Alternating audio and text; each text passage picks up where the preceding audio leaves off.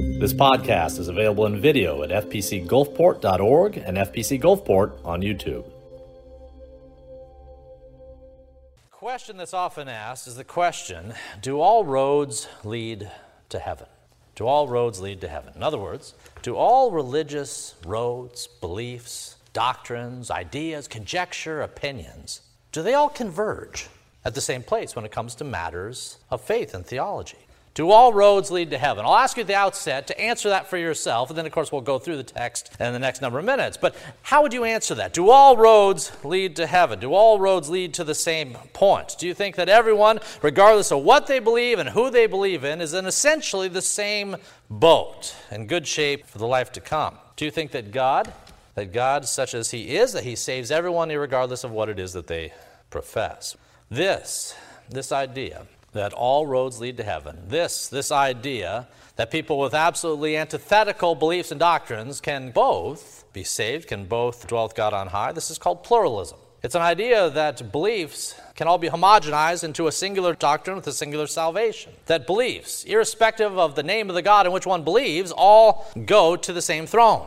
This is pluralism or universal salvation, inclusivism. There's a lot of words by which this has been called. Now, there is a good reason why some people come to this conclusion. There's at least an understandable reason. You see, when we think about matters of salvation, we think about eternity, when we think about the heaven to come, we also think about those in our life or our walk, or maybe right down the street from us, maybe in our own families, who do not believe in Jesus. And because we love them, because we care for them, because we're concerned about their future, when we come to texts like this, our heart aches. And there are times, there are times when people attempt to widen the gate just wide enough so that it will fit the belief system of those that we surely want to reach God's golden shores. Well, if you do that long enough, you do it across a culture, across the world, what you have is no longer a door. What you have is no singular way. What you have is, again, this homogenization of different antithetical, 180 degree different views that all converge at the same point. And the question for you and I this morning is is that being intellectually honest? Is that being fair with what the book has to say? Equally importantly, is it true? Is it true that all paths lead to heaven? Again, how do you answer that question? What conclusions have you drawn? Well, Scripture does speak to this issue. The Scripture talks about this matter from one end of the book to the other end of the book. Just a small sampling, John 14, 6, which Doug read earlier, Jesus made the statement. He says, I am the way. I am the way, I am the truth, I am the life. No one comes to the Father but through me. And today's reading in Acts 4, the Apostle Peter is going to say virtually the same thing. He says, There's no other name, there's no other path, no other way, no other door there's no other name under heaven given among men. No syllables have ever been uttered that match up to the name of Jesus Christ. There's no other name under heaven by which we must be saved than His. These texts and a few others we'll look at have a singular statement. The question is, do we believe it? Well, this morning we're going to attempt to explain why there's only one door, why there's only one way, why there can't be a myriad and a multitude of other options. We're going to talk about why this is. We're going to talk about the implications for us and for our loved ones. All right, if you would, let's look at verses 1 through 7 of today's text. We'll start here and then we'll just kind of work our way through the bounds. Verse 1. Now, as they spoke to the people, the priests and the captain of the temple and the Sadducees came upon them, being greatly disturbed that they had taught the people and preached to Jesus the resurrection from the dead. The leaders had heard and seen what was going on in the city. They had heard and seen what was going on in the temple. They had heard and seen what Peter and the others were saying, and they knew that if the people believed it, the people would leave their sphere of influence and run to the disciples. And so, verse 2 being greatly disturbed, greatly disturbed, they heard that Peter had taught the people and preaching Jesus the resurrection from the dead. And they laid hands on them and they put them in custody until the next day, for it was already evening. However, many of those who heard the word believed. And the number of men came to be about 5,000. And it came to pass the next day that the rulers, the elders, and scribes, as well as Annas the high priest, Caiaphas, John, Alexander, as many as were of the family of the high priest, were gathered together at Jerusalem. And when they had set them in their midst, this is a picture of a circle. They were surrounded by this entourage of leadership in Jerusalem. When they had set them in their midst, they asked, By what power or by what name do you do this? By what power, by what name have you done what you have done? All right, what is going on at the start of verse 4? We're joining the story kind of, kind of midstream. As we come into it in Acts 4, something happened to make the leadership frothing at the mouth against the disciples. Well, if you had gone back to the previous chapter, chapter 3, what you see is that there was two of the apostles. You have Peter and you have John. They've gone up to the temple as they usually do. They went up there to pray and to think and to say holy and religious things, and they came across a guy they came across a guy that everyone had come across. This was a beggar. This was a crippled man. He was a lame man. He was one who routinely positioned himself at the gate of the temple that others might come by and have some pity and provide him with some sustenance and some provision. This was a man everyone knew was a beggar, was broken, was lame, was crippled. But on this occasion, after coming upon this guy, Peter and John, they had compassion upon him. They told this man something he didn't expect. They told him to rise up. They told him to rise up in the name of Jesus. And to the amazement of all those who were watching this, because there was a lot of people gathered around, to the amazement of everyone who saw this guy and heard the words rise up, that's exactly what he did. This man stands up, and after he stands up, the next few verses say that he begins to jump and praise and leap and do a jig. He's excited, he's happy. This is the best day of his life. A miracle has happened, and if you would watch such a thing, you would have said, Wow, that's a miracle, because I've seen that guy for years. He couldn't so much as move an inch of his own volition, and now he's jumping. Now he's praising God. As you thought about that, as you thought about the miracle that just occurred there, then you look to Peter and John and say, All right, how, what went down here? What happened? What transpired? Well, that's what was going on. There was a group of people that gathered around. They were trying to understand what had happened, and this included some of the religious leaders. But unlike others who looked and heard what was going on and believed in Jesus, unlike others, the religious leadership, ironically at this time, they just got mad. They just got angry. Their hearts were not warmed by the sight of this broken man standing. They were not excited or enthused at the least. Well, Peter, at this moment, as people are gathered around him in chapter 3, Peter used this as an opportunity to preach the gospel. And this is what he said back then. He said, Men of Israel, why do you marvel? Why do you marvel at this? Why do you look so intently at us, as if through our own power or godliness we had made this man walk? The God of Abraham, Isaac, and Jacob, the God of our fathers, glorified his servant Jesus. His servant Jesus, who you delivered, delivered and denied in the presence of Pilate when Pilate was determined to let him go. But you denied him. You denied the Holy One and the just, and you asked for a murderer to be granted to you. This is Barabbas. You asked for a murderer to be exchanged for this wonderful, sweet, gentle, kind hearted guy. You wanted a murderer in place of him. You killed the Prince of Life, who God raised from the dead, of which we are witnesses. That is a strong statement, it's a strong indictment. How do you think it was received? How do you think it was received by the people to which Peter was speaking? Well, not well the religious leaders, the scribes and the Sadducees and the chief priests and the chief priest's friends and tennis partners and all that, they got mad. They got angry at Peter and the like, and so they threw him into jail. You know, if your object in life is to win friends and influence people, you're going to have trouble if you talk a lot about Jesus. If your object in life is to win friends or get the culture on your side or have a whole lot of social network advancement, you're going to have tough time the more often you raise the flag of King Jesus. Well, if it's true for us, it was triply true, and more so true of Peter in this context. He was telling the very people who bore responsibility for killing Jesus what they had done. If his desire was to get on their good side, this is not the way to do it. And we see it wasn't the way to do it because of their response. The priest, the captain of the temple, they laid hands on them.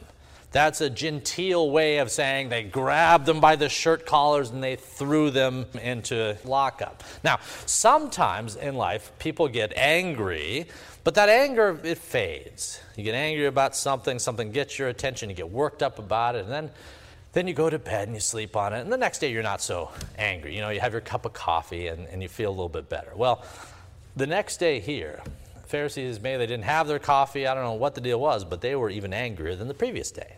And so in verses 5 and 6 of today's reading, all the religious elite and the leaders in Jerusalem, they bring the apostles before them, and the interrogation begins. And the very first question that the chief priests and the scribes and Sadducees and all these people ask them in verse 7 is this By what power, by what name have you done this? By what power, by what name have you caused this man to walk? They wanted to know what had happened. Well, Peter is going to tell them in verses 8 through 11 of chapter 4. Verse 8 Then Peter, filled with the Holy Spirit, said to them, Rulers of the people, elders of Israel, if we this day are judged for a good deed done for a helpless man, by what means he's been made well, then let it be known to you and to all the people of Israel that it was by the name of Jesus. This is by the name of Jesus Christ of Nazareth, who you crucified, whom God has raised from the dead, by which this man stands before you in the temple. This is the stone which was rejected by you builders, and it has become the chief cornerstone. The leaders asked Peter, Who did it? We see the guy walking. How did this happen? Who is responsible for this thing? And Peter says, Do you really want to know? Do you really want to know? Well, I'll tell you. Guess what? The one who did this, by whose name this miracle occurred, it is the exact same one who you killed. It is the exact same one who you crucified and put on a cross. You want to know who did it, by whose name this happened, by whose name any miracle happens, by whose name you draw another breath? It's the same name Jesus Christ. He was clear, he was unequivocal, even when threatened, even when hands were laid upon him, even when a future of imprisonment, death stood before him. He stood in the midst of this assembly. He says, Let it be known that by the name of Jesus, this man stands before you whole. Jesus, Jesus, Jesus. Let me ask you a question before we go any further. If Peter had simply told the interrogators, if he had simply answered and said, Well, God did it, God did it, if he had done that, would he have been wrong? Well, no, that would have been correct. That would have been correct. Do you think he would have gotten into much trouble if he had said God? Well, uh, no. I mean, it was clearly supernatural. You know, there was no physicians, there was no vitamins you could take at that point to cause this to happen. This was clearly a miracle of some occurrence that came from a divine seat of authority. So if Peter had said, well, God did it, I don't think he would have got a lot of trouble. But you'll notice he was far more specific than that. You see a vague reference to God in the abstract would not have offended the ears of the leaders, even in our own day. If you talk about God in the abstract and you don't really name him, say God bless you or something like that. If you talk about God in the abstract and you never name him, you never call him Jesus, yeah, that's not going to make people too mad. Talk about God in very vague terms. That doesn't offend folks so much. Abstract references to unnamed gods do not elicit angry responses, generally speaking. But what if you're more specific? Well, Peter was specific. He said, "Is by the name of Jesus Christ of Nazareth. He got as specific as he could, so they didn't miss out who this was. It's by Jesus Christ of Nazareth, this one who you killed. That's the means by which this guy walks. He didn't appeal just to God in an abstract sense. Rather, he identified the second person of the Trinity as the very name by which this beggar had been healed. And it was hearing that name that caused the religious leaders to lose it and bring about their wrath. A number of years ago, I had an opportunity in a church setting to serve alongside an elder who was a former U.S. Army chaplain. Now, as a chaplain, he had been in a setting where sometimes it can be difficult to name the name of Jesus Christ, and sometimes there's consequences for being specific. And yet, he would tell us this story on the session. He told us this story of this time in which he was put in a position to say an invocation at a very important setting. Very important setting, lots of top brass and important people there. And he was given the opportunity, the responsibility to lead in the opening invocation or prayer. Well, right in the first you know, five words that came out of his mouth, two of them were Jesus Christ. In the name of Jesus Christ, he began to pray. He began to speak. And that's not the only time he used the name of Jesus Christ.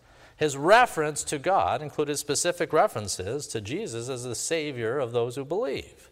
Well, as you might expect, that was not terribly well received. And this gentleman said that the worst he ever got chewed out in his whole life was on this particular day, when in front of the top brass and the like, he had rose the flag of Jesus Christ higher than any other flag that was on the field that day.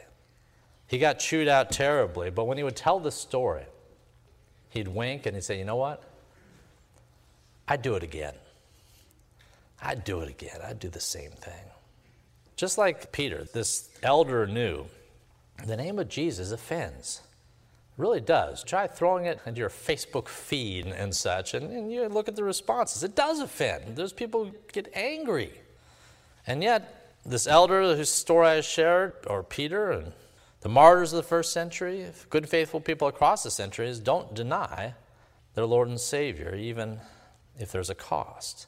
The world, our modern world, needs more of this conviction. More of this conviction, not simply to appeal to faith or God in the broadest possible sense in order to offend the least amount of people, but a desire to say, look, there's one means, one way, one door, one path. There's one mediator between God and man, and that is the man Christ Jesus. You have to have a willingness to say what needs to be said have to have a willingness to take the flag of King Jesus and raise it as high as is humanly possible in whatever context you are or serve. Well, Peter did that. And then, for good measure, he added this in verse 11. He looks at those same people who are so mad at him and he says this He says, This is the stone that was rejected by you, the builders, which has become the chief cornerstone. In other words, Peter, speaking of the Holy Spirit, he looks at him and he says, You know, what's going down here today was prophesied would occur centuries ago. Specifically, he's referring to a psalm. Psalm 118 says, The stone the builders rejected has become the capstone. The Lord has done this. It is marvelous in our eyes. Peter's saying the very stone, the very rock on which the church, on which the kingdom, on which the whole world is built and exists, is this one, Jesus Christ. And yet, he is rejected by those who should know better, the ones who have been entrusted to build his kingdom. The stone that was rejected by the builders has become the capstone and is marvelous in God's eyes.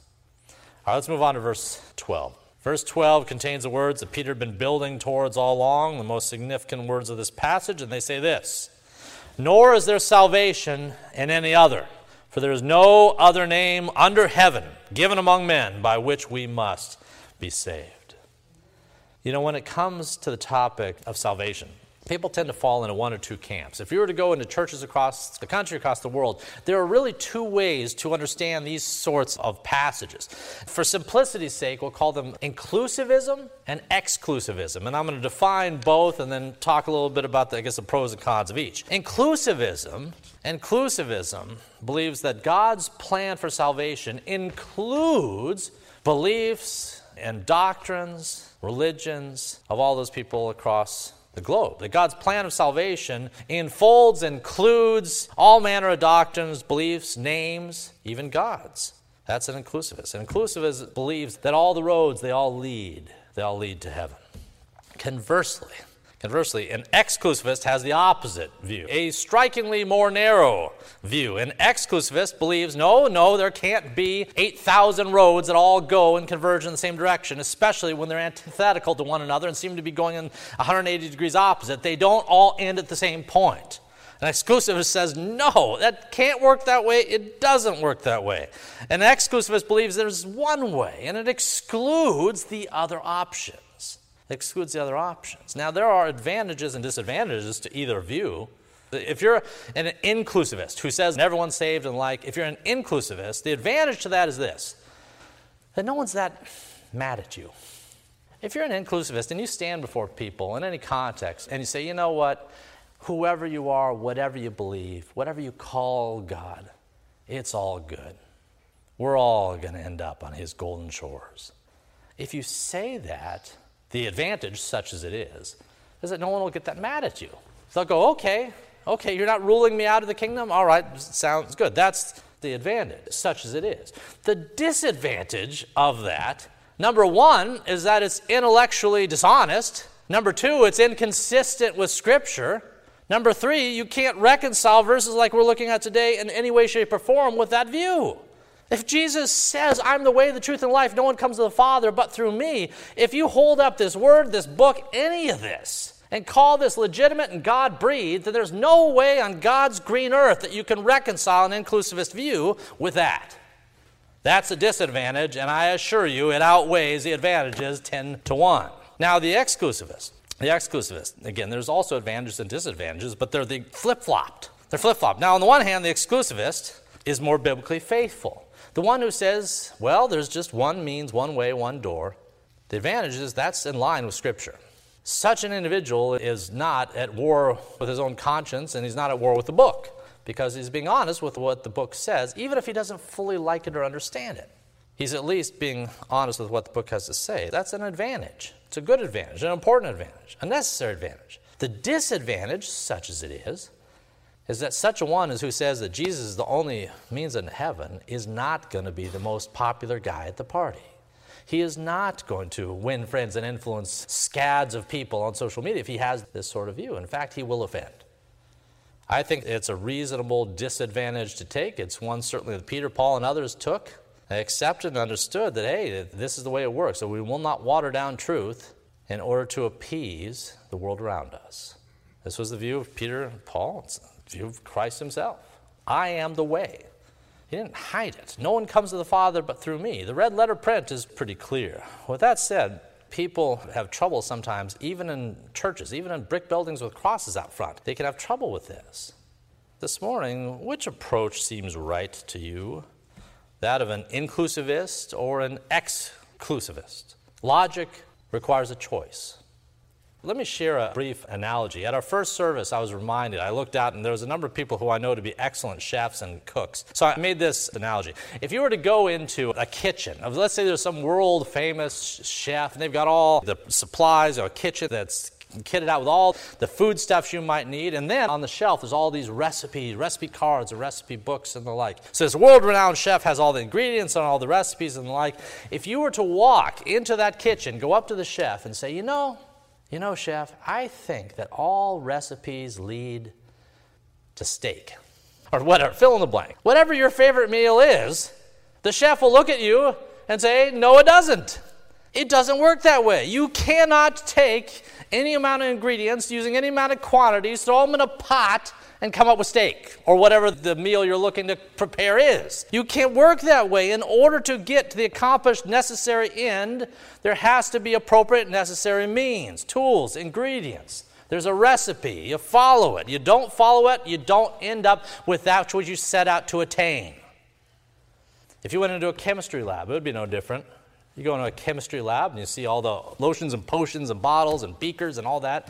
And you go in and you tell some scientist in the white coat, you say, you know what, I bet if we mix this, this, and this, you know, mix all these ingredients, you know, we'll get, I don't know, gasoline, something. He'll say, no, it doesn't all, it doesn't all result in the same final product. You know, the same is true in matters of doctrine and belief. You simply can't call God Jesus, Jehovah, and simultaneously call him Baal or Asherah or Moloch and worship him as such and pretend that you're worshiping the same God. Two people worshiping God by different names, different belief systems, different books, different doctrines, different sacrifices, all that stuff, they're not worshiping the same God. They can't be. The recipe, so to speak, is different. You can be loving and well intentioned in thinking that that's the way it works, but it doesn't. And you wouldn't accept that in any other field. Man alive, you wouldn't accept this in a kitchen, you wouldn't accept this in a lab. Why would you accept it if you're walking to church? That someone would say, We can believe anything you want to believe. You have this belief, I have this belief, you have your truth, I have my truth. It's all the same thing. Doesn't work that way. Can't work that way. Basic logic, basic common sense suggests it doesn't work that way. If one man says that Jesus is God and the other man worships the interplanetary spaghetti monster, they're not equally legitimate. They're not the same thing. Two contradictory statements cannot be equally true. This is, again, the law of non contradiction. Now, for the sake of time this morning, I'll presume that you all got that. Imagine you've got this, that you really can't call two different gods, two different names, two different belief systems, and really be worshiping the same thing. I, I assume you got that. Well, here's the thing there are some inclusivists that make that case, that make that case that all roads lead to heaven, but there is a nuance that many inclusivists have that we have to mention this morning. An argument that many people make is not necessarily to say that all belief systems are equally true. What they say, what they say is that all belief systems may not be equally true, but if you believe one thing and I believe something entirely different, that God will save us both because he really doesn't care about truth. There's some who say, yeah, people in this other belief system, they got it completely wrong, but they're faithful. Yeah, they call God by this different name, they have different doctrines, different holy book, and the like, but they pray and they're diligent and they're sincere in their hearts. And some will say that just because they're wrong, it's irrelevant to God's plan of redemption. That what he really values is not truth, what he really values is not their profession, he just values their works in trying to appease him. This is what some, in fact, many are saying. That it's not so much a matter that both beliefs are equally valid. They believe that God really just doesn't care if you come to him or worship him by invalid means, invalid names, invalid sacrifices, and the like. And it's in this way that they say that all roads lead to heaven. Even the road that would seem to dig right into the ground, that ultimately God is appeased or pleased with, with those who pursue both. We could critique, we could critique that on a human or philosophical level. But with our remaining time, think about it for a moment from God's standpoint. Let's say you're God and you created the cosmos. You created the cosmos and creation and our first parents and the like, and you set it all in motion. And then you revealed yourself to the first parents. You walked and talked with Adam Eve in the cool of the afternoon. You told them a bit about yourself. And then in due time, you know, you sent prophets and there were scriptures and the like. Let's say that as God that you had done such a thing.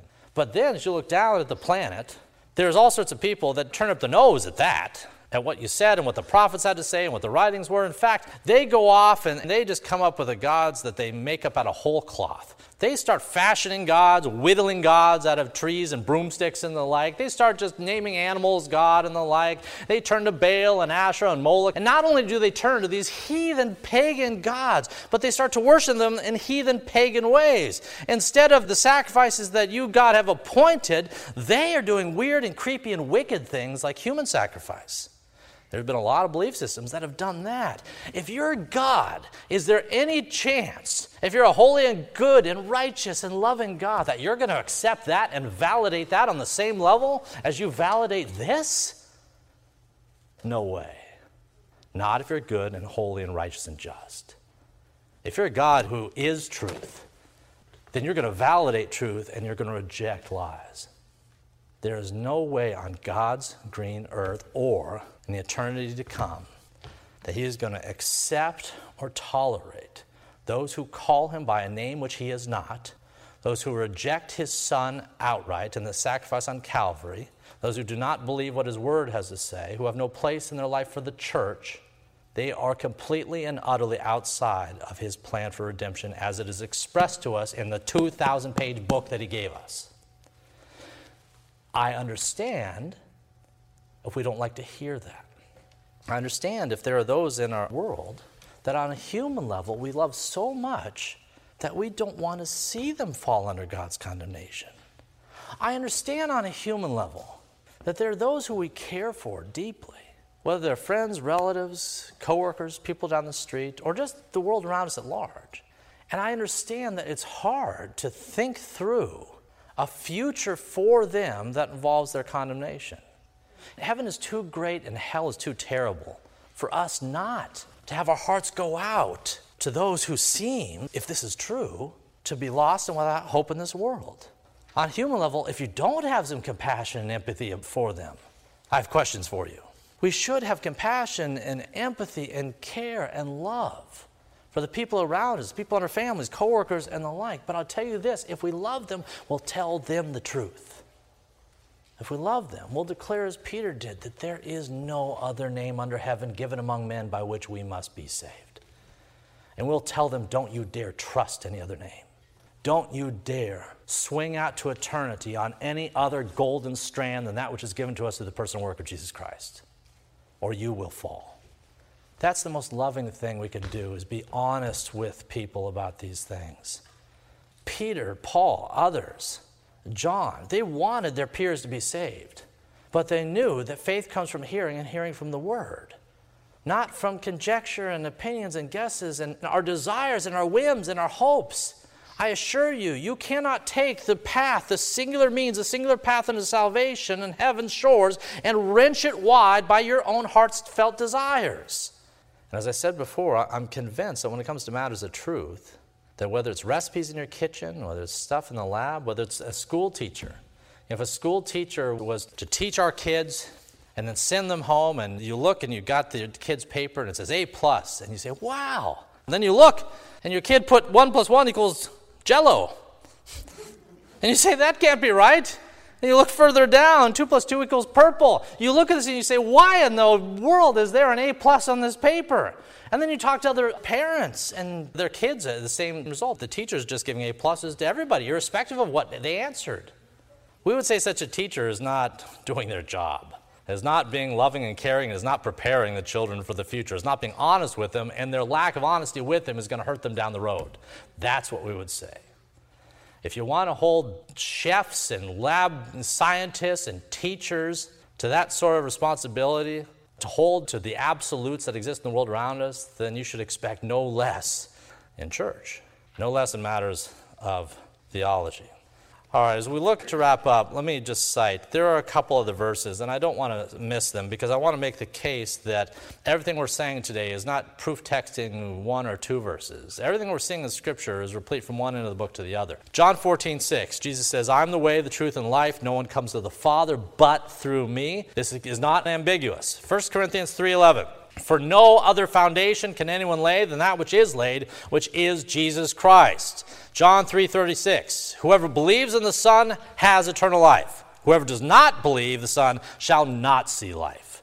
1 Timothy 2. There's one God, one mediator between God and man, the man Christ Jesus.